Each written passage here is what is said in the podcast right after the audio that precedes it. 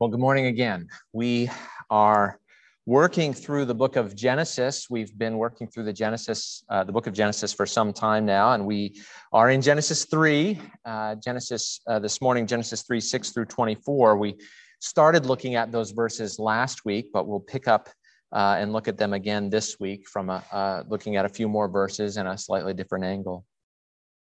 Uh, before we read that together, would you pray with me? Let's pray together.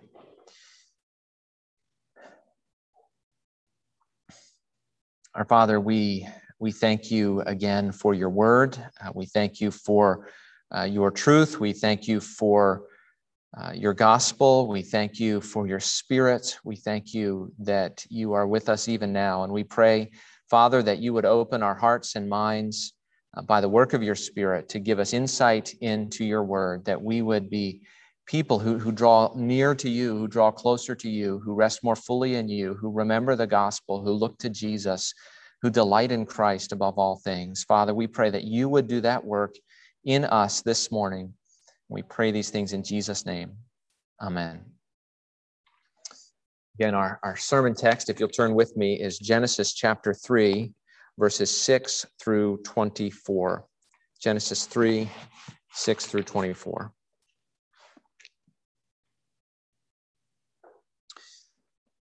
So when the woman saw that the tree was good for food, and that it was a delight to the eyes, and that the tree was to be desired to make one wise, she took of its fruit and ate, and she also gave some to her husband who was with her, and he ate. Then the eyes of both were opened, and they knew that they were naked, and they sewed fig leaves together and made themselves loincloths. And they heard the sound of the Lord God walking in the garden in the cool of the day. The man and his wife hid themselves from the presence of the Lord God among the trees of the garden. The Lord God called to the man and said to him, Where are you? And he said, I heard the sound of you in the garden, and I was afraid because I was naked and I hid myself. He said, Who told you that you were naked? Have you eaten of the tree of which I commanded you not to eat? The man said, The woman whom you gave to be with me, she gave me fruit of the tree, and I ate. Then the Lord God said to the woman, What is this that you have done? The woman said, The serpent deceived me, and I ate. Then the Lord God said to the serpent, Because you have done this, cursed are you above all livestock and above all beasts of the field. On your belly you shall go, and dust you shall eat all the days of your life. I will put enmity between you and the woman, and between your offspring and her offspring. He shall bruise your head, and you shall bruise his heel. To the woman, he said, I will surely multiply your pain in childbearing. In pain, you shall bring forth children. Your desire shall be for your husband, and he shall rule over you. And to Adam, he said, Because you have listened to the voice of your wife, and have eaten of the tree of which I commanded you, you shall not eat of it. Cursed is the ground because of you. In pain you shall eat of it all the days of your life. Thorns and thistles it shall bring forth for you, and you shall eat the plants of the field. By the sweat of your face you shall eat bread till you return to the ground, for out of it you were taken. For you are dust, and to dust you shall return. The man called his wife's name Eve because she was the mother of all living. And the Lord God made for Adam and for his wife garments of skin and clothed them. Then the Lord God said, Behold, the man has become like one of us in knowing good and evil. Now, lest he reach out his hand and take also of the tree of life and eat and live forever. Therefore, the Lord God sent him out from the Garden of Eden to work the ground from which he was taken. He drove out the man, and at the east of the Garden of Eden, he placed the cherubim and a flaming sword that turned every way to guard the way to the tree of life.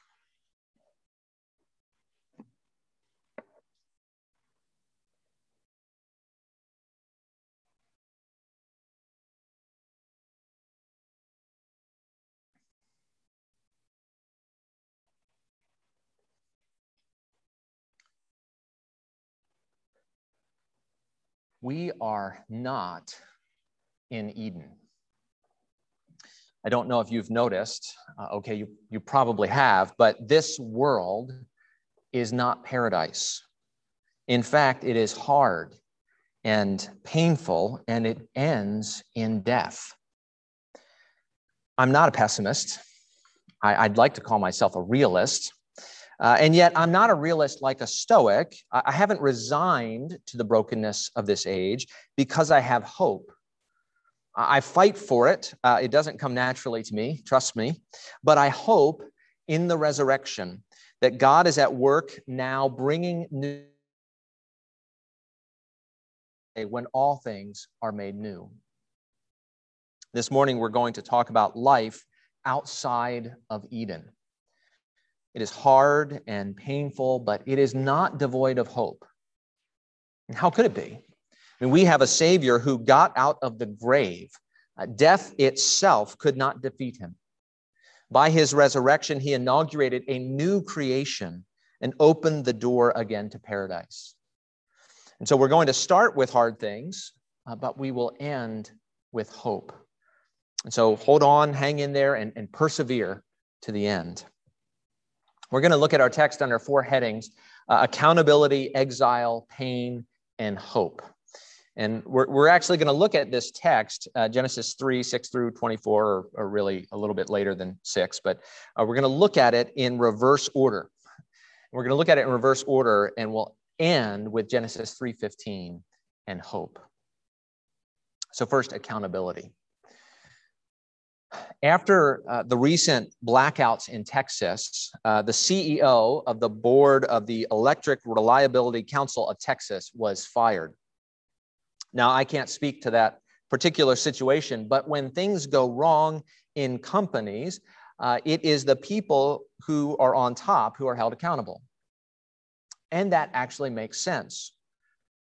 I mentioned we're going to look at, at this text in reverse order, and that we're going to begin near the end and work our way back to the beginning. But really, accountability is all throughout this text, not just at the end, it's everywhere in the passage.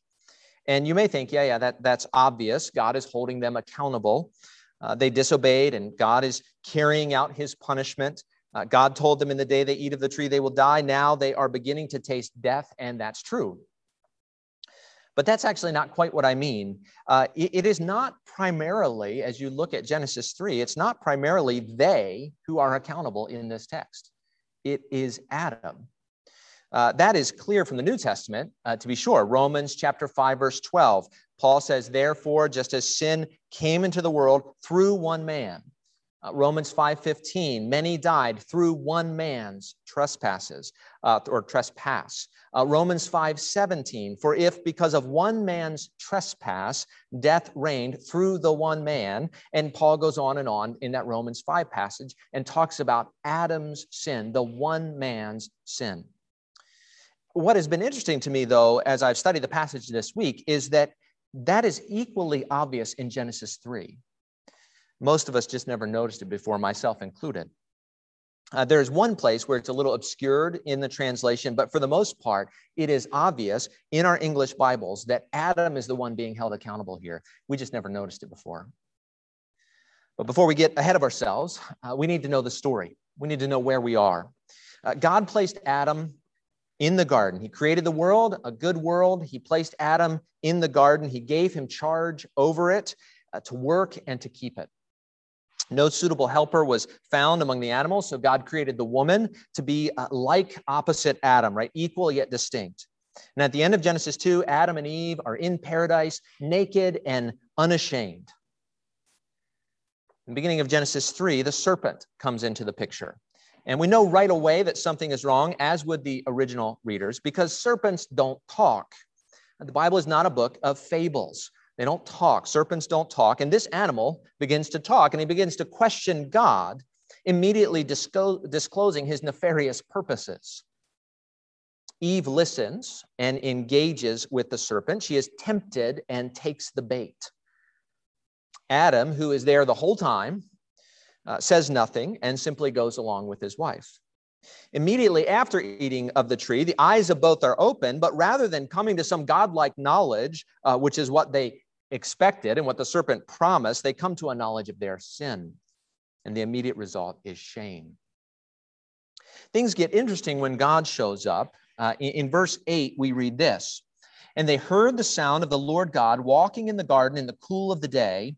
And the man and his wife hid themselves from the presence of the Lord God among the trees of the garden. Now, this is the one place uh, actually that the translation obscures a bit what is going on. Uh, I, am I'm, I'm not a great he, uh, Greek or Hebrew scholar, but this is what the scholars tell me. The phrase hid themselves is actually masculine singular. Uh, more woodenly, verse 8 would say Adam hid himself and his wife. Uh, this way of speaking actually is not unique in scripture. You find it in other places. For example, in 1 Samuel 15 9, uh, where we read, But Saul and the people spared Agag. But it actually says, Saul spared Agag and the people. And, and, so the point is, in both of those places, or the point is in the first Samuel place, that Saul is the leader who is performing the action and who will be held responsible for the action, even though the people are acting along with him. And so here, Adam is hiding. Adam is the one in charge, uh, which means Adam is the one responsible for what just took place. And so Adam is quick to jump in a bush. And notice what happens next in verse 9. Verse 9 says, uh, But the Lord God called to the man and said to him, Where are you? And he said, I heard the sound of you in the garden, and I was afraid because I was naked and I hid myself. Now, it's interesting that God does not call to them. Uh, he, he does not say, Where are you two?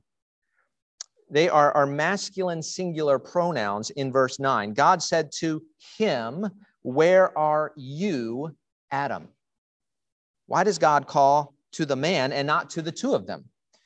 And the answer, of course, as we look at all that scripture says, is that Adam is the covenant head of humanity. He was the head of that first household. And of course, the, the first household encompassed all humankind.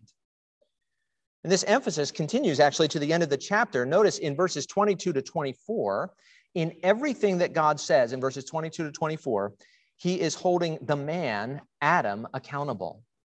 All of those pronouns, everything that's said is directed toward the man. Eve is not even mentioned in the last three verses. And here's what this means uh, Adam was responsible for what happened. You know, sometimes men, uh, either jokingly or not, want to blame Eve for the fall. That was, Ad, that was Adam's uh, initial instinct, right? That's what he did after the fall. He said, The woman you put here, she made me do it. But God doesn't accept Adam's attempt to pass the buck. Adam was in charge, and Adam is held accountable. Now, some again get confused when you come to the New Testament, and Paul says in 1 Timothy 2:14 that Adam was not deceived, but the woman was. And some misread this as saying that you know men are smart and not deceivable, but women are not and are easily uh, deceived or gullible. Uh, but that is actually not at all what Paul is saying, uh, because one, Paul talks about sin deceiving him in other places, and he talks about sin deceiving the Corinthians in other places. So Paul recognizes that all people can be deceived by sin. That's not unique to one gender or the other. Others read this uh, that First Timothy passage as saying that Paul that that Adam got out unscathed. Right, the woman was deceived, but not the man. Uh, but that again is not the point at all. In fact, the point is just the opposite. Adam was not deceived, which means if he had done his job and led well, humanity would not have fallen. His lack of being deceived is to his shame. He should have acted better, but he didn't. He failed to lead. Hence, when God calls him out, out in verse 17, God says, because you listened to the voice of your wife. Now, husbands, of course, you should listen to the voice of your wives. Uh, you, you, should listen to your wives, right? You should listen attentively and regularly and sympathetically. Uh, you should listen to them as people and as friends and as lovers. That's important. Listen to your wives by all means. But what this phrase means in scripture is obey. God is saying, because you obeyed your wife, because you upended the order of creation, uh, in fact, the whole order of creation is upended in Genesis 3, right? God's word had authority over Adam. Adam had authority over his wife. Uh, we, we see that in that he named her even before the fall. Humanity had authority over the beasts. In the fall, what happened? Well, the beast's word, the serpent's, rules Eve. Eve's actions lead Adam, and God is completely ignored. The order of cre- creation is completely upended and turned on its head. And the linchpin and the one most responsible for that is Adam. He wasn't deceived, according to Paul, which means he should have known better. And he failed in his role as leader. One writer titled his book on manhood, The Silence of Adam, which is a great title, if also a damning title. Uh, where, where was Adam when Eve was talking with the serpent? The answer is he was right there the whole time. But he said nothing. He failed to lead. He failed to speak up. He, he was passive rather than actively leading in holiness. And so God takes him to task. He said, you, you have listened to the voice of your wife, meaning you have failed to lead. You have failed to love your wife by protecting her from the evil one. You, you refused to step up when the battle was most fierce. Now, this emphasis on Adam's sin is extremely important in Scripture. This is not the leftover vestige of a bygone era. This is what enables salvation to work. In Adam, Paul says, all die. And in Christ, all will be made alive. You see, God set up headship in this way because only if we are fallen in Adam can we be saved in Christ. No headship, no salvation. If God had made a covenant with each one of us as individuals, then we would each as individuals have to save ourselves. Representative headship is actually written into the fabric of creation so that salvation makes sense. All humanity is under one of two covenant heads, and so we're uh, or one of two covenants, and so one of two covenant heads. All humanity is either under the covenant of works, and so fallen in Adam as covenant breakers, or we are under the covenant of grace.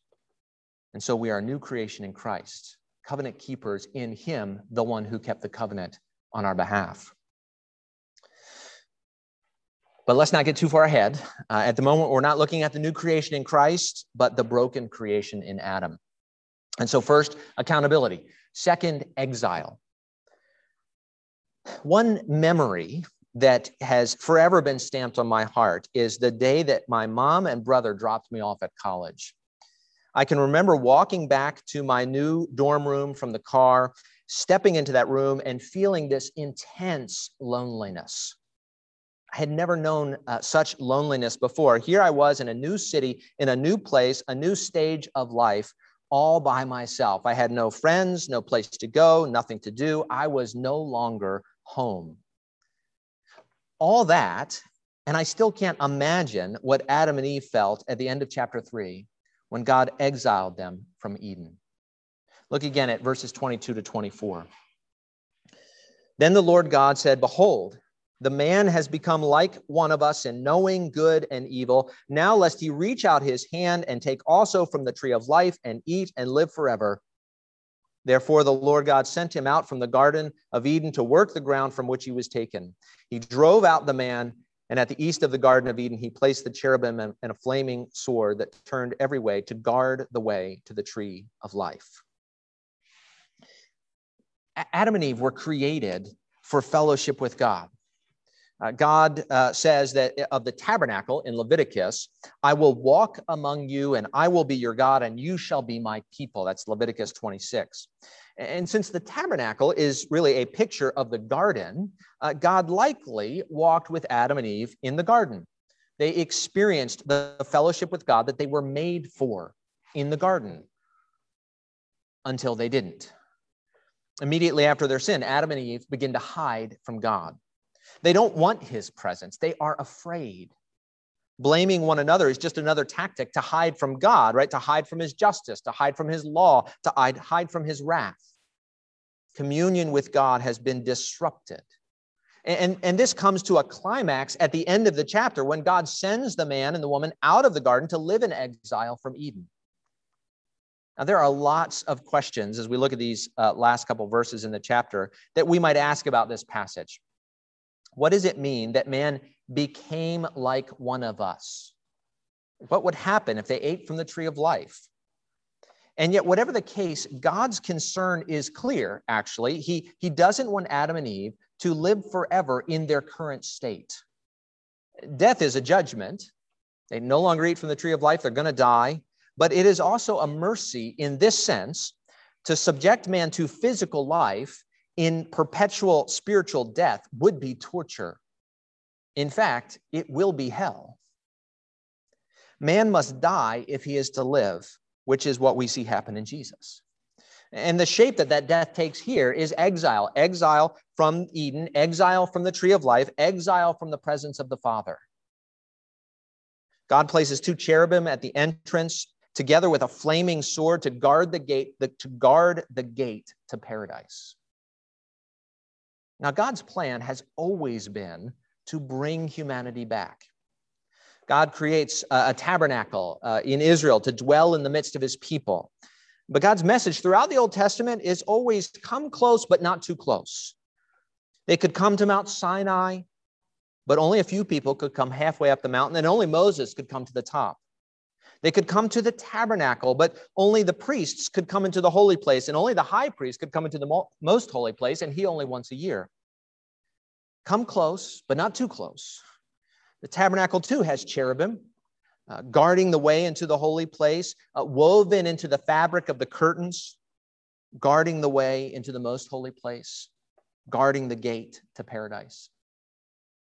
And then comes Jesus, Jesus, who is God in the flesh. And so, God with us, he interacts with normal people, doing normal people stuff. But Jesus comes as a, as a new Adam, as a second Adam, as a last Adam, a, a new head to execute a new covenant. He comes to taste exile in our place. And that is just what happens on the cross. Jesus is forsaken, abandoned, exiled by the Father. And he cries out, My God, my God, why have you forsaken me? And in that moment, Jesus experiences exile from the Father's love, exile from the Father's presence, which leads to exile from the land of the living. Jesus tastes the bitterness of death and comes under the flaming sword of justice to reopen the way into paradise. And we know that that way was indeed open because Jesus rose from the dead and entered in himself. He entered into the Father's presence, into paradise. In fact, he said to the thief next to him on the cross, This day you will be with me in paradise. And Jesus is now there. He's now there in the heavenly holy place, seeing the Father face to face. And so we can know that though we live outside of Eden, we have a place in paradise. We have been reconciled to our Father. We have been raised with Christ. And we will one day physically at the resurrection enter in into paradise, into the presence of our God. And our hope then is, is that even as we are already, we have already been reconciled to our Father through Jesus, even as we already have access to the throne of grace through Jesus, our exile itself will come to an end one day, and we will enter in in fullness. And so we've talked a little about accountability and a little about exile. Now let's talk about pain your experience of this world is tainted. Uh, you don't experience the world the, the way God meant it to be. Uh, we were placed in this world as an inherently vocational beings to flourish in God's good world, enjoying our work. God gave us a job to do, to fill and form and rule, to work and keep, to serve and protect his world. We were made to find joy in that work, to enjoy the labor of our hands. The writer of Ecclesiastes calls this the gift of God and says that there is nothing better than to eat and drink and find enjoyment in our toil. The problem is so much of our callings today bring trouble and difficulty and frustration, not, not work, but toil. Work was a good gift from the beginning. It was a good part of creation, but toil, weariness, pain, that is a result of sin. After blame is, is dished out by the man and the woman, God begins to hold people responsible. And Adam blamed Eve, Eve blamed the serpent. And so God begins with the serpent and, and works his way back up to Adam, back to the one who is most responsible. Because we, we are working our way backwards, right, to, to the curse on the serpent, we begin with God's address to the man. God is, again, working his way up the, the ladder of responsibility, so to speak. And the man gets the, the longest curse in the chapter. The burden of responsibility falls on him. as we have seen. Adam is to blame here, not Eve, but Adam.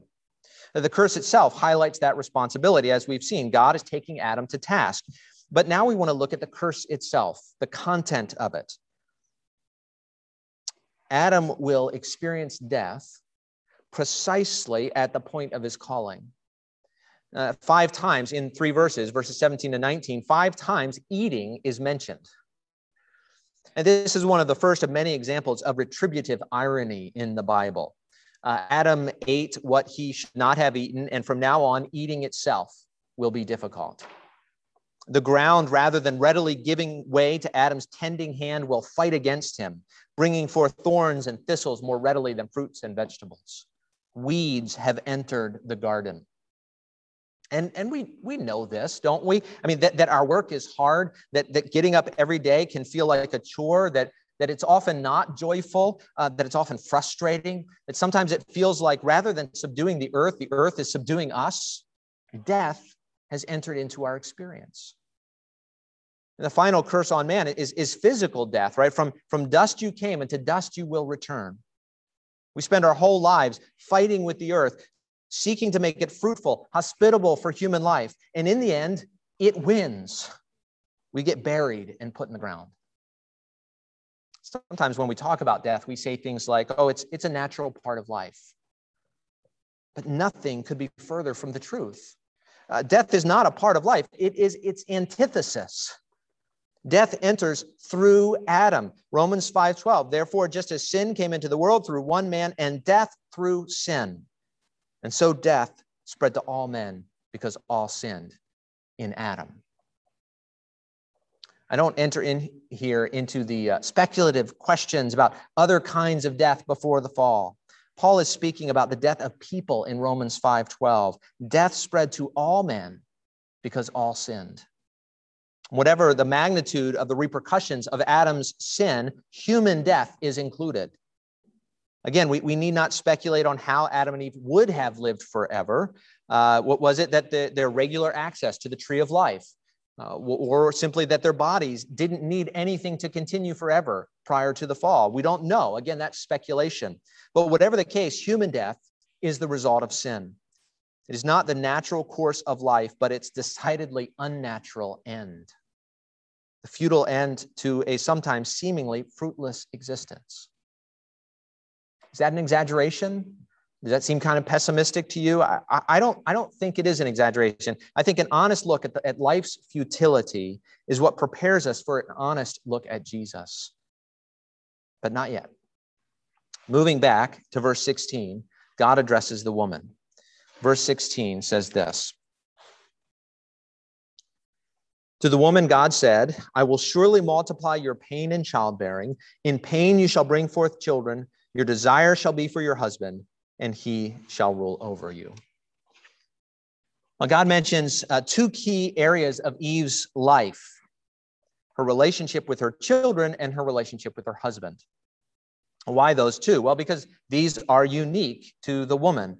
Uh, the woman has a unique relationship to children, right? The man cannot bear children. Uh, that is a unique role of women. And the woman has a unique relationship in marriage, right? Husband and wife each have different callings, different vocations within the marriage covenant. And the point is that death has broken into every area of human experience. Life outside the garden is a life of pain. Bearing and raising children will not be easy. Death has broken in. God did not go back on his threat, he did not change his mind. Uh, death is now part of everyday human experience. And that's not only true with raising children, but in marriage, the marriage relationship itself. Verse 16 says, Your desire shall be contrary to your husband, but he shall rule over you. Human sin means a breakdown of relationships and society, as we saw last week. And that includes the most intimate of relationships, the man and woman's first calling to marriage. Now, this is not saying that, that uh, male headship or male authority in the home is a result of sin. Uh, we saw the man's authority already when he uh, named the woman in paradise pre fall. Authority structures, in and of themselves, are a good gift from our good God, though we often misuse them. No, what's going on here is the struggle for control. The woman's desire would be for her husband, but he would rule over her. Now, we see the same language and the same struggle actually in chapter 4. Uh, there, God says to Cain, Genesis chapter 4, verse 7, sin is crouching at your door. Its desire is contrary to you, but you must rule over it. And there would be a struggle for control, right? Sin would try to rule Cain, but Cain must rule over sin. But here, th- those same words describe the breakdown of marriage. Uh, from now on, as sin desired to control Cain, that the woman would desire to take control in marriage. And this is sometimes true, isn't it? Uh, how often do we hear that, that a wife does not want to submit to her husband or does not want to obey her husband, does not want to follow her husband's lead? And, and there are lots of reasons for that, right? Uh, uh probably one of the biggest is oftentimes we misunderstand authority and submission altogether. But authority and submission are both beautiful when done in submission to God. And of course, both are ugly when distorted to our own purposes. But, you know, if authority and submission are exercised uh, the way Jesus exercised them, because he exercised both authority in the world and submission to his Father, and when authority and submission are exercised as Jesus did, we actually see that they are beautiful things. And we could all submit willingly and cheerfully which is what we will are all called to do every day in any number of ways right? Children to parents wives to husbands citizens to governors church members to elders employees to employers students to teachers and so on. In a hundred given spheres in a hundred different ways we are called to submit to authorities that god has placed over us now what is said next is a little less clear to me when god says he shall rule over you what does that mean? It could mean one of two things, actually. Uh, it could mean that man, in his sin, in turn, will rule harshly over the woman. Uh, the word there could mean that. It could mean harsh rule, but it doesn't have to. Uh, so it could also mean that while the woman would want to fight for control, the man must maintain the created order and continue to lead in the home. Uh, that makes a little more sense because of the, the, the parallel with Cain, uh, sin wanted to rule over him. Sin wanted to have him. Sin's desire was contrary to him, but he must he must maintain control. Uh, either way, though, uh, the husband's servant leadership is the norm uh, domineering over others is a perversion of that created norm. And whether God is saying, just looking at the human struggle in marriage from now on and saying, this is going to be a struggle, uh, the, the, the woman is going to want to upend her husband's rule, the husband is going to rule harshly, that could be what it's saying. Uh, either way, the norm is servant leadership of the husband and, and the beauty of submission of the wife. Death, though, has entered into our callings as parents, death has entered into our callings as husbands and wives, and life at times feels painful and futile. Jesus came to taste that pain and futility for us. From an earthly spec- perspective, his life was futile. Uh, he was a religious teacher, rejected by the religious establishment. His own family questioned his sanity at times. He had a small following, many of whom deserted him even before his final week. He was betrayed by one of his closest uh, in his final week. Then his core group, his closest friends, all abandoned him at the very moment that he needed them most. He was cut off at a young age, his early 30s. And what did he leave to show for it? A handful of disillusioned disciples. If your work ever feels futile, whether in the home or outside of it, look here. That is not the end, of course. Uh, when Jesus was crucified, he wore a crown of thorns, symbolizing the futility of life, the reality of the curse, his bearing what Adam brought. Jesus took that curse into the grave. He was buried, but he did not turn to dust. God raised him from the dead. If it were not for the resurrection, of course, Jesus' work would have been in vain. But in the resurrection, Jesus triumphs as Lord of creation, and his completed work begins to bear fruit. Paul says of us that our work too might be in vain if it were not for the resurrection. In light of the longest discussion uh, uh on, on the resurrection in Scripture, Paul says in 1 Corinthians 15 58, Therefore, my beloved brothers, be steadfast, immovable, always abounding in the work of the Lord, knowing that your work is not in, in vain in the Lord. our labor is not in vain because God can bring life out of death. Our labor is not in vain because our reward comes from the Lord who will reward us on the last day. Our labor is not in vain because Christ drank down the futility of this life that we might know fruitfulness. And does your work feel empty, futile, or frustrating? If you are serving Jesus in your work, it is not in vain. Continue to serve him, knowing that from the Lord comes your reward.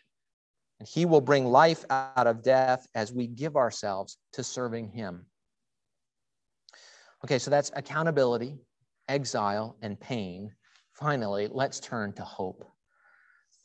Uh, we come back, backwards to verses 14 and 15 and the curse on the serpent. Life outside of Eden is hard. It means being held accountable for sin, exile from the Father's presence, and pain in our work that ends in death. We are not in paradise anymore. But this is not the end of the story, right? We, we have hints throughout this chapter, but the high point of that is in verses 14 and 15. Verses 14 and 15 say this uh, Then the Lord God said to the serpent, Because you have done this, cursed are you above all livestock and above all beasts of the field. On your belly you shall go, and dust you shall eat all the days of your life. I will put enmity between you and the woman, and between your offspring and her offspring. He shall bruise your head, and you shall bruise his heel. It's easy to puzzle here as we look at this curse on the serpent over exactly uh, who is being cursed. Is God cursing snakes or snake kind? Or is there some deeper, some more profound thing going on? And what clues us in that this is not just about snakes uh, is actually verse 15. Uh, when verse 15 talks about the offspring of the woman fighting with the serpent himself he shall bruise your head and you shall bruise his heel right unless this particular serpent is going to live a long time until the offspring comes god must not be talking to a snake and he's not he's talking to the devil who used this serpent, this beast of the field, for his nefarious purposes. And so, what, what then is the curse in verse 15 or verse 14, rather? Uh, is, isn't it explaining why snakes crawl on their bellies? Well, probably not. Uh, rather, it seems that God is saying something like this to Satan uh, because you used a serpent, uh, you too will eat dust all the days of your life right? Because you use this animal that crawls upon the ground, from now on, that is going to be a symbol of your subjection, of your over, uh, of your being subdued, Satan.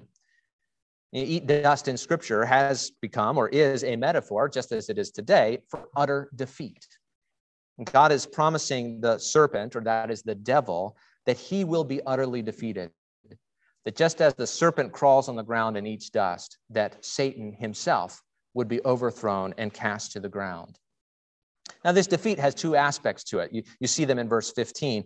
Eh, there's an ongoing aspect and an ultimate aspect.